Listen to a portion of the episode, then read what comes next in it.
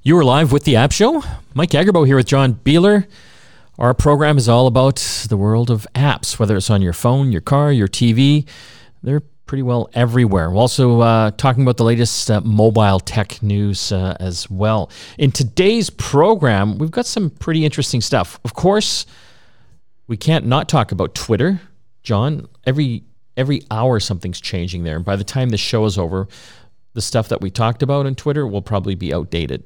That's how fast. Guaranteed. Elon Musk, uh, of course, bought the company, uh, and that whole uh, acquisition is now official. He's their CEO. We're going to talk about what's happening there and where they're going.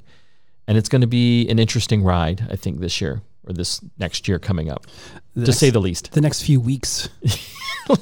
like I've done a few radio interviews about it, John, about you know the latest Twitter news, and honestly, by the time I'm finished doing that radio interview, it's changed. Yeah. Like the uh, the subscription price because he wants to charge to get verified now. I, d- I was doing a radio interview and I was talking about how it was going to be twenty dollars a month, and it, ch- now it's eight. Literally 10 minutes after you did that interview. I know. You, thanks for pointing that out. And I'm sure by the time this show's finished airing, it, it's probably going to be four dollars or a hundred. Who knows? Yeah. Uh, also on the program, we will uh, give you our review on the new 10th generation iPad. Beautiful new iPad. It's got some great features, but uh, we do have a few concerns about it uh, as well. So we'll give you our lowdown on that. And of course, what's a sh- what's a, an app show uh, without talking about AI? That technology, artificial intelligence, is just expanded so quickly over this past year when it comes to tools that let you create images from words. Well, there's tools now that will actually write things for you as well and create videos. And we're going to talk about some of the latest updates on that. You could be a writer, or your computer could be a writer, and you could take credit for it, I guess. Yes, you could. I mean, how do you even know if someone like has written it or a computer has now? you don't. No. Well, we'll uh, we'll be going down that rabbit hole. Let's get into some of the uh, the mobile and app news. Google Hangouts. You remember that? Barely. Barely. Uh, Google Hangout. How do you describe it? it? Was kind of like a messaging and kind of chat forum group thing. Yeah, I mean, I think it a little bit more so for like businesses that use the Google ecosystem. You know, so in, in some ways it's like iMessage, in other ways it's like Slack or you know other things like that. And um, unfortunately, this week Google put it out to pasture. Yeah, I remember getting sucked into the the Hangout world. I forget why. It wasn't because I wanted to, but there was Yeah. some meeting or something happening where there. I mean, it was downloaded, installed five billion times. Yeah. Willingly, I don't know. Well, yeah, I, I think anytime you you update your Google stuff, it, it would suggest, hey, you should get Hangouts as Yeah. well, or you know, your organization's being migrated to Hangouts. You know, when they first did that, but It was it was first like a feature on Google Plus. Do you remember Google Plus? yes, Which was kind of a weird attempt to be Facebooky, but yeah, we've we talked about uh, sort of Google's relevance a few weeks ago, I think, and and th- this is the most frustrating part of it. Even if you loved Hangouts, you know anything that Google makes is not long for this world because they just lose interest in it or they realize, hey, this isn't competing. Look, you know, they got rid of their game streaming service, yeah, Stadia. Stadia, and We hardly knew you. Yeah, Google Reader was my favorite way to to read the internet. Yeah, that was a good tool. Yeah. So and they killed that off. I'm like, why? How how is it not making you money? Well, they had, probably had a building full of people and it Yeah, wasn't making money. probably. But like, does not all their stuff makes money? They still do it. Yeah.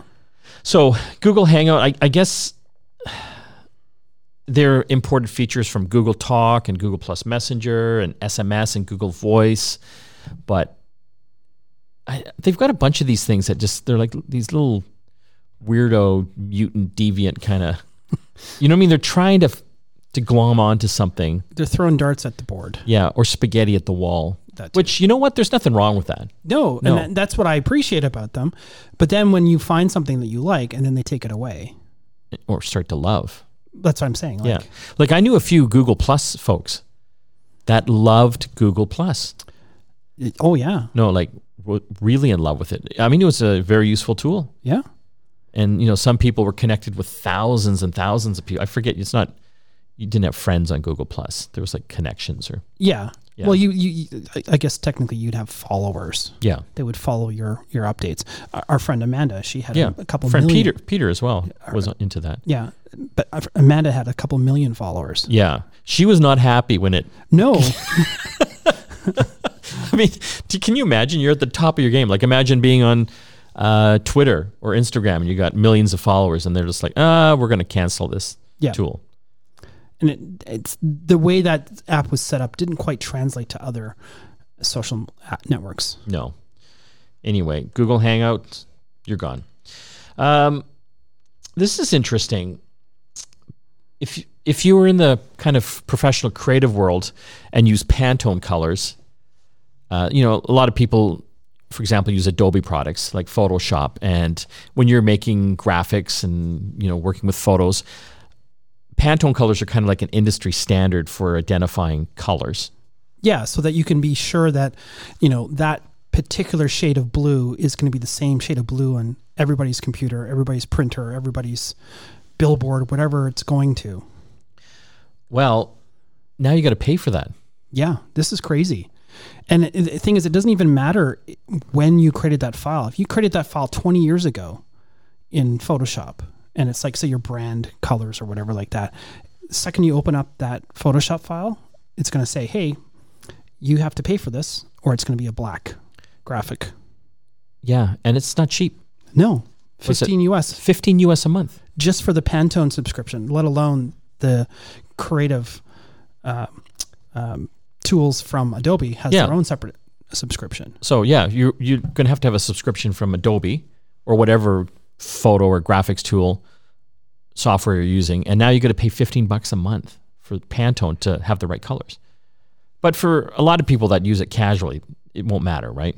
No, this is going to really probably annoy uh, all the creatives out there because it's just another cash grab by Pantone. Okay, we're going to have to take a break. When we come back, what's happening with Twitter today? Stay tuned. You are back with the App Show. Mike and John here.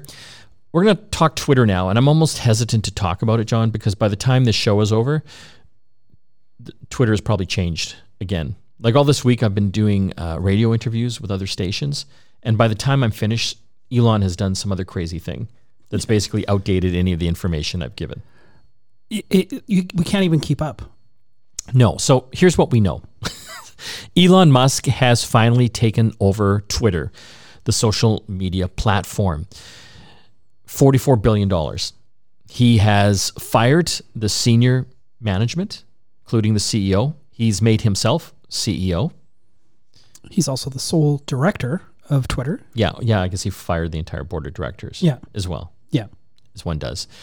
What's interesting is that before the takeover happened, he said he's going to fire 75% of the staff. Now it's only 25%. And basically, he said that's mostly middle management and people that don't do any direct coding for the platform. Yeah. When he did come into the building, he brought a whole bunch of engineers from Tesla to start reviewing code.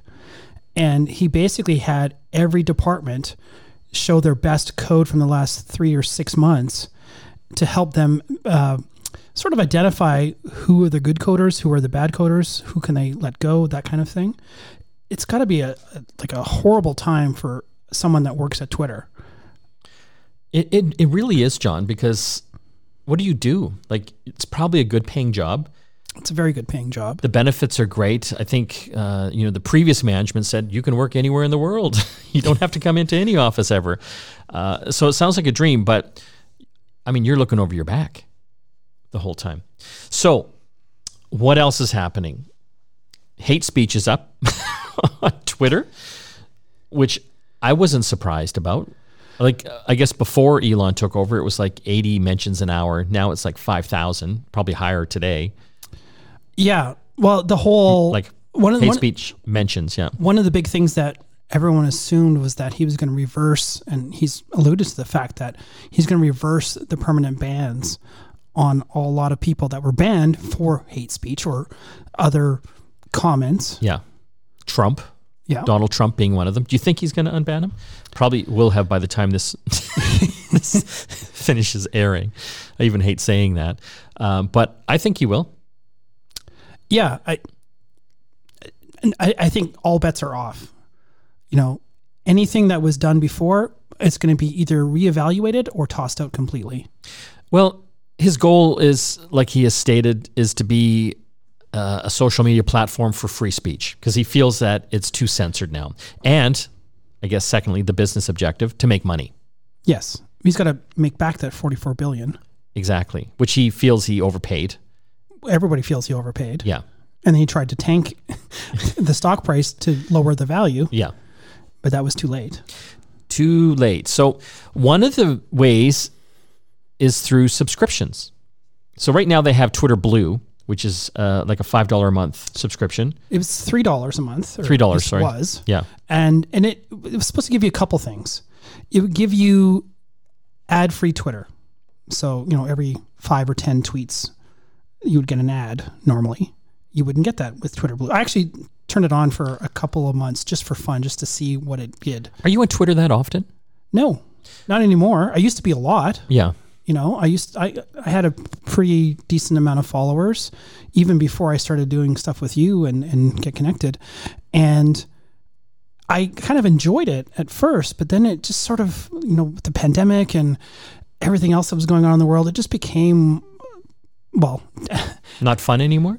Not fun, but almost like a hellscape, as as Elon has referred to it as, um, because of the fact there's just so many opinionated people on Twitter that are anonymous. Yeah, uh, a lot of bots. Yep. Right. So it's just not a fun place to be anymore. Whereas I found more engagement and not even engagement, just a, a better place because I could properly filter my Facebook feed by the friends that I chose to be friends with. Yes. Or Instagram where I could just look at cat pictures all day. So Twitter was just this constant barrage of news and information, which I liked. It's like, you know, the stream of consciousness of the internet, but it also comes with all the, the gross stuff that the internet has. And it's only gotten worse over the last few years. One of the things uh, that Twitter had done for, for years is verified accounts. Our accounts are verified. So when you look at someone's username on Twitter, if they're verified, they've got a little blue check mark beside them. And that means that Twitter has verified that you are who you say you are, which I think is a good thing. Yeah, and to do that, you had to apply. Yeah. You had to give them some reasons why you should be verified. You had to provide credentials like your driver's license or your passport or something so they could actually prove that the photo on the account is you you're the real Mike Agerbo. I'm the real John Biehler. And that was all you had to do. A lot of media people are verified. Uh, and there's been various attempts to um, open verification for a wider audience. You know, you see a lot of celebrities are, are verified. A lot of people that are brand new to Twitter are instantly verified, and no one knows why or how they got there. Yeah, because I know a lot of people that were trying to get verified, but for the longest time, especially through the pandemic, they said, no, we're not doing that right now. They turned it all off. Yeah. And so Elon said basically the process for verification was a bunch of garbage. We're going to make you pay for that now. So you and I are verified. Yes. And so earlier this week, there was talk of $20 a month. And I'm like, hell no. And now it's come down to $8 a month. US. US. And you're not going to get rid of the ads. No, you're just going to be Twitter verified. You're paying for the blue check mark. Yeah. So that someone can say that they're Mike Agerbo and and just do a bunch of bad stuff. Uh, because you know if you see the blue check mark, it's really that person. Yes. Supposedly.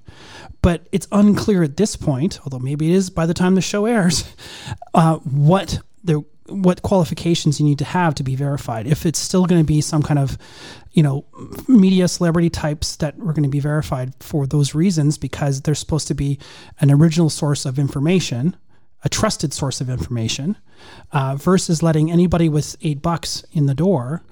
Uh, and and Elon's even referred to it as he's he wants peasants to get verified so you can become a, lord, a Twitter lord by having a blue check mark.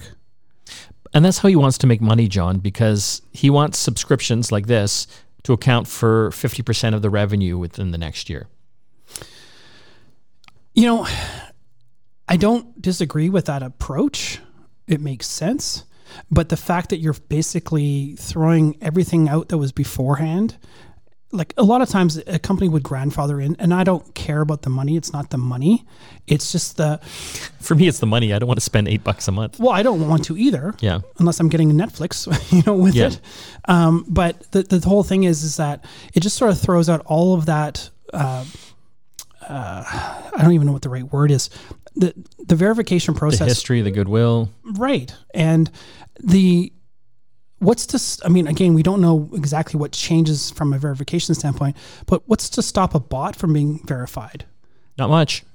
Well, Eight bucks, Eight bu- yeah, totally, right? Right, so- Which is what Elon hates the bots. These are like little computer programs pretending to be people, yes. spreading typically disinformation. Yeah, to your point, how hard is it for a bot now to get verified if you can just buy it for eight bucks a month? Yeah, because anybody can be verified. Yeah. So anybody can become a bot with maybe you don't even know you're a bot.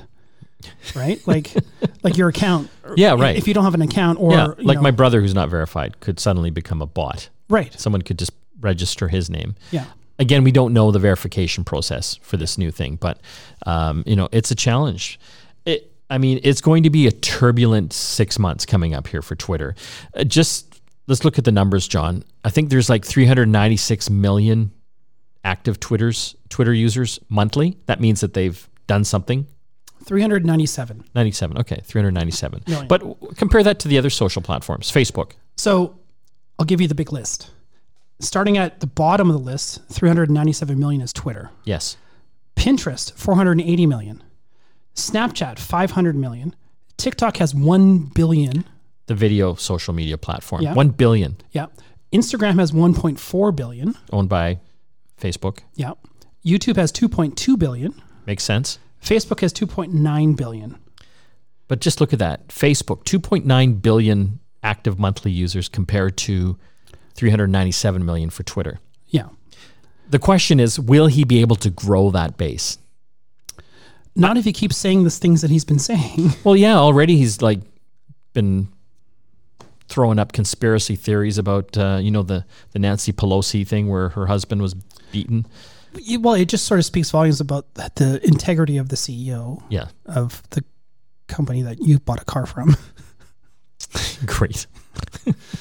Love the car. Love the car. Love the rocket ships too, but Yeah, it'll be in- interesting. We are going to have to take a break. When we come back, new iPad. Is it worth upgrading? We'll give you our thoughts. You're listening to the App Show here in the Corus Radio Network. Back after this. You are back with the App Show. Mike and John here. As always, fall. A lot of the tech companies release, announce new products. Apple, of course, always does. Uh, we know about the the new iPhone 14. They have now released uh, their new base model of their iPad. They call it their iPad 10th generation. What's interesting about this is that it now looks like a lot of the other iPads in the iPad line, including the iPad Air and the iPad Pros. And what I mean by that is kind of got the square edges on it. It's like rounded corners, but it's kind of like square beveled edges. it looks a lot like the iPad Air that I have from, Yes. from last year. So no more home button. Nope. Nope. Uh, and it's Touch ID, but built into the power button. Right. Yes. Uh, it is still pretty powerful. It's using their Bionic A14 chip on it. Starts at 64 gigabytes of uh, storage on there. And they've moved the camera on it as well. So it's now in the landscape format. Kind of like how you look at your laptop screen. That's like landscape. Yeah, makes sense. So it does, right? Because a lot of us are using these devices now for Zoom and FaceTime and, and things like that. So it, it kind of makes more sense there for the iPad. Yeah, because I hated using my iPad vertically Yeah. if I ever wanted to use the camera.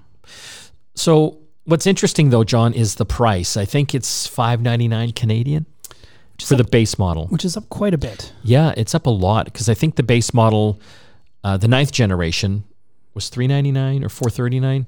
It was like 380, 390 somewhere in there. depending so where you bought it They're from. not getting rid of the ninth generation. They still have that. yeah. Like I, I don't think they've discontinued it or anything because they still need that price point, right? Yeah.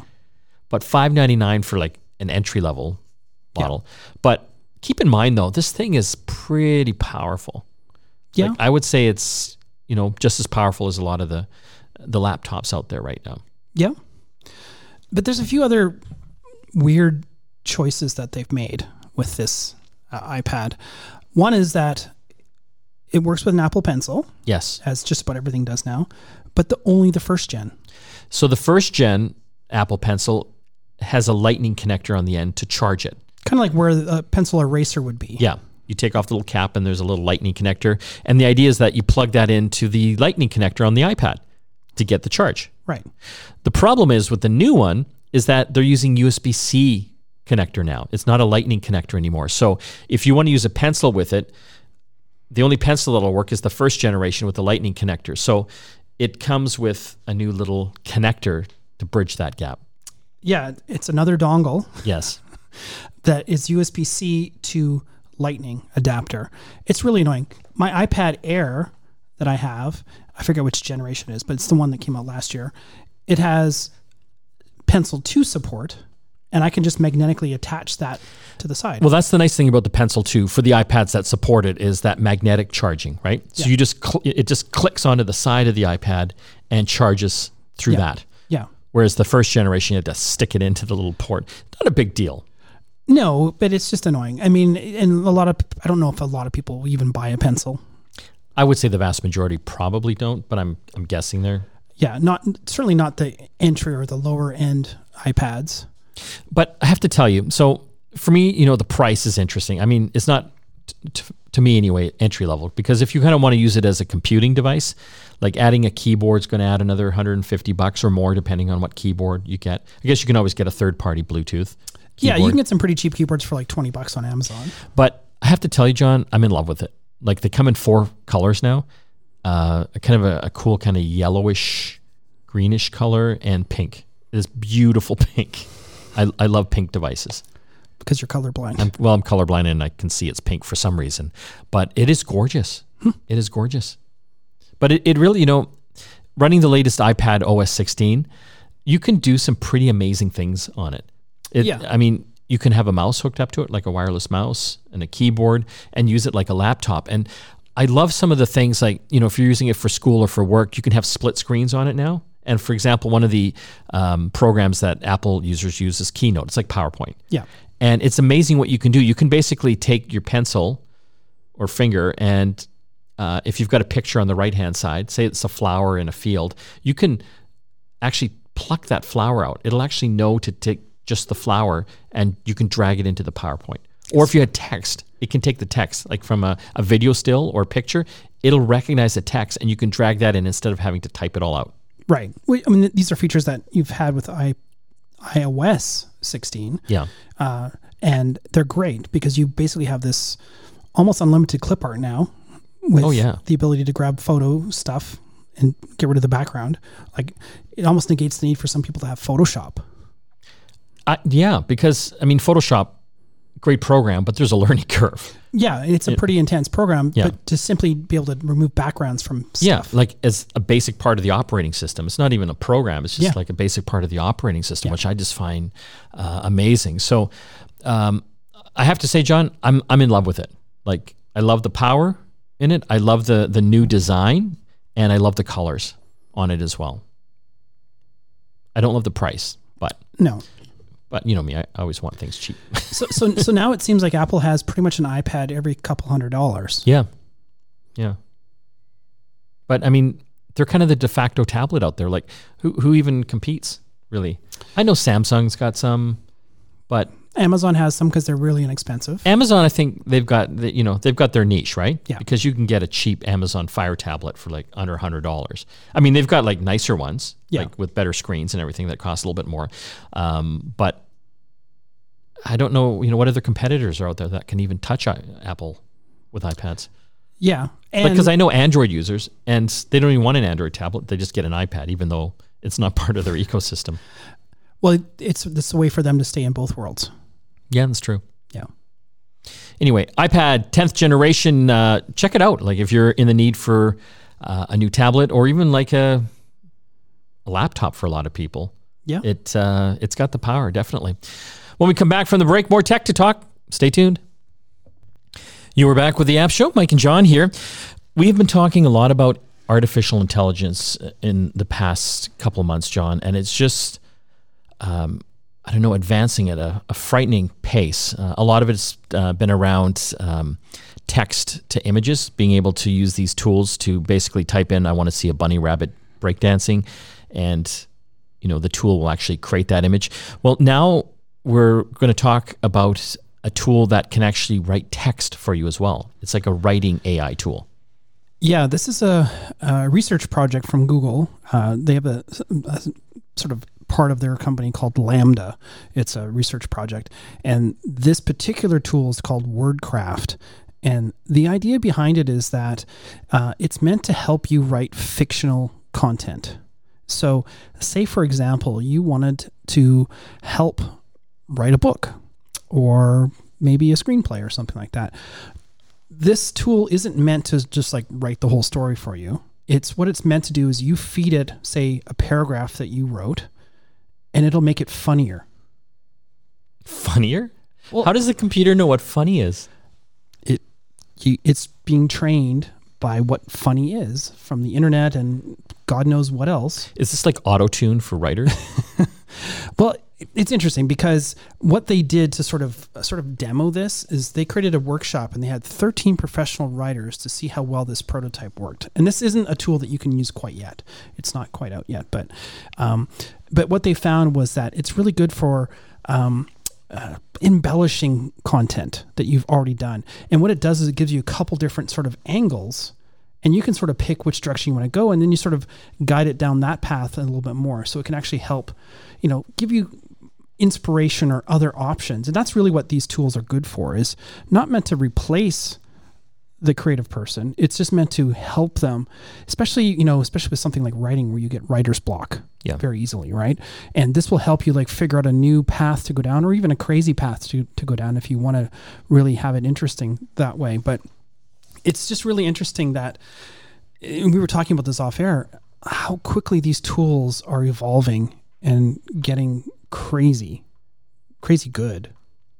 I, this this writing tool is interesting. Uh, I, from what I've read, it seems like we're still a ways away from this writing an entire novel. Like that would like the, be like the monkeys writing a novel. Yeah, yeah, put a thousand monkeys in a room with typewriters, and you they'll just, write Shakespeare eventually. You just need a thousand Chrome tabs.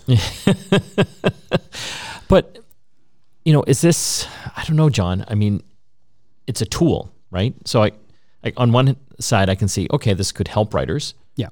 But, you know, what, where, where is this going? Yeah. Like we've seen how fast the text to image tools have advanced, like in the past year here. Like how, how quickly will this go before these things are writing screenplays? Well, I, I kind of joke that the next Netflix will literally be an AI tool that just you tell it what you want to watch and it'll make it for you on the spot. Well, John, the technology is getting that good, right? Like we've yeah. we've seen, you know, deep fake videos where they can recreate actors saying and doing things that they yeah. didn't do. Like to your point, like in 10 years, can you go to Netflix and say, "Hey, I want to watch Bruce Willis uh, and Elvis uh, stop an asteroid from slamming into into the earth?" A cop buddy movie or something. Elvis and Bruce Willis together at last. But we're laughing about it. But in your heart, you know, yeah, you know, we're not that far away from that. You'll do it on your phone in five years. Right. Yeah. No, it, this this is just really interesting because, like like you said, we've talked about this stuff a lot, and I was just looking at some videos today of how to set up the some of these AI tools. They used to require huge, massively powerful computers. Yeah now you can do a lot of it in the cloud. I guess they still need the powerful computers, you, you, but you don't have to have it on your end. You don't. Yeah, you can basically buy time on a faster computer, and you know we've seen that with Midjourney and Stable Diffusion and all these other apps that are sort of floating. Because they're doing all the computation in the cloud, their cloud. Sometimes, yeah. Sometimes, uh, the the you know the really good and the quickly evolving engines they live in the cloud because it just happens too fast. But there is some tools you can download and run them on your computer if you have a good enough computer to do that. But it's just getting like I, every day I'm seeing something new that is a huge leap from what we saw yesterday. Yeah.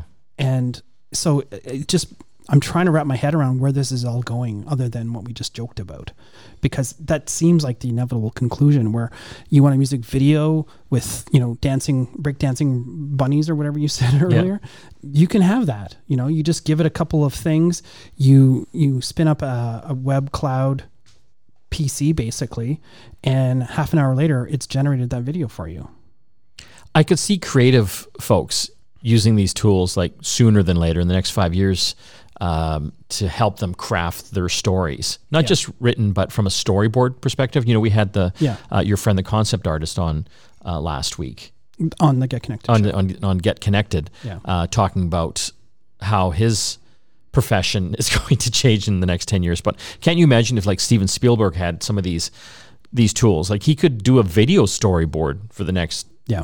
indiana jones or jurassic park and then use that hey i want to try the you know the t-rex going through manhattan uh, and you know beating up some rabbit breakdancing rabbits. So the tool could actually generate that for him. It might not be like the pro level that he needs but then he could use that to try different angles and Well, something that was just released a, a few weeks ago, and uh, a writer he created a graphic novel, but he was a writer, and he used these AI tools to create all the graphics, like all the comic book panes, if you will. oh my god And then he here's the crazy part because you know we talk a lot about copyright and how that all is influenced. Well, you know, it's it's debatable who owns the copyright for that thing, but he created these images using these tools, and then he copyrighted the graphic novel, ah which is you know like art from art, if you will. yes So he's created this new entity using a combination of his writing skills, his skills at using these AI tools to generate art for his graphic novel. Can you see, like in the future, think for example, like Marvel, would they start licensing characters for fan fiction and fan pictures and fan videos? They could make a lot of money. They, they could. Yeah. But I've already seen tools that you can actually train with your face. You take like 30 photos of yourself, different photos, and you put it into the system, and then the system will generate the, all the Avengers with your face on it.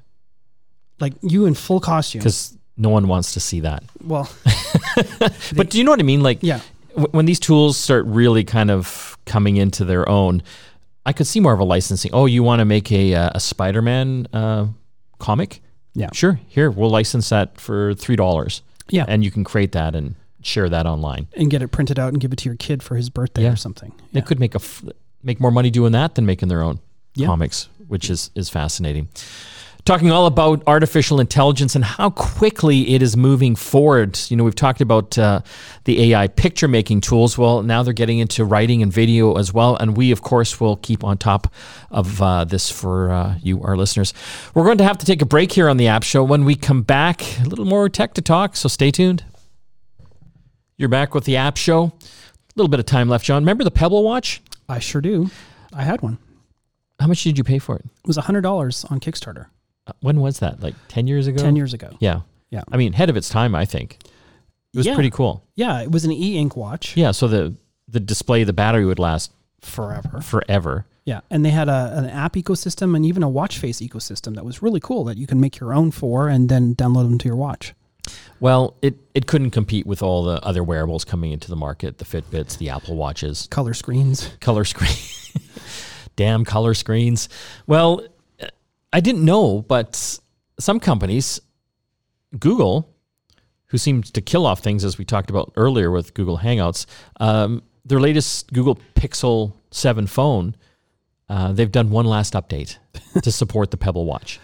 Yeah, so the four people out there that still have a Pebble watch Yeah. and a Pixel 7, Who yeah, who would buy the state of the art new smartphone and still have like a watch from 10 years ago? I've actually seen a few people fairly recently wearing Pebble watches. It- it's almost kind of cool now, I guess, isn't it? It's retro. it's a retro techie nerdy thing. yeah. Like you and I would look and like, hey, cool. Yeah.